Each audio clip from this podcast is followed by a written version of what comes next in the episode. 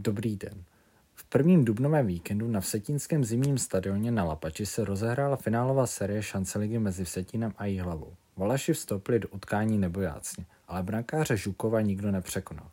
Z v čase 5.54 se prosadil pátým kolem v playoff jihlavský hráč Menšík 0-1. V druhé třetině se domácím povedlo vyrovnat, kdy se prosadil odchovanec Jihlavy Zeman. Jihlavští odpověděli brzy, kdy se prosadil Kachyňa.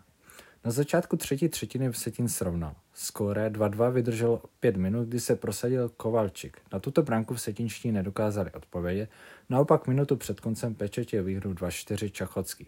Vsetín v prvním zápase série podlehl hlavě 2-4. Se Vsetína pro pořad za sportem s Petrem Petr Juřica.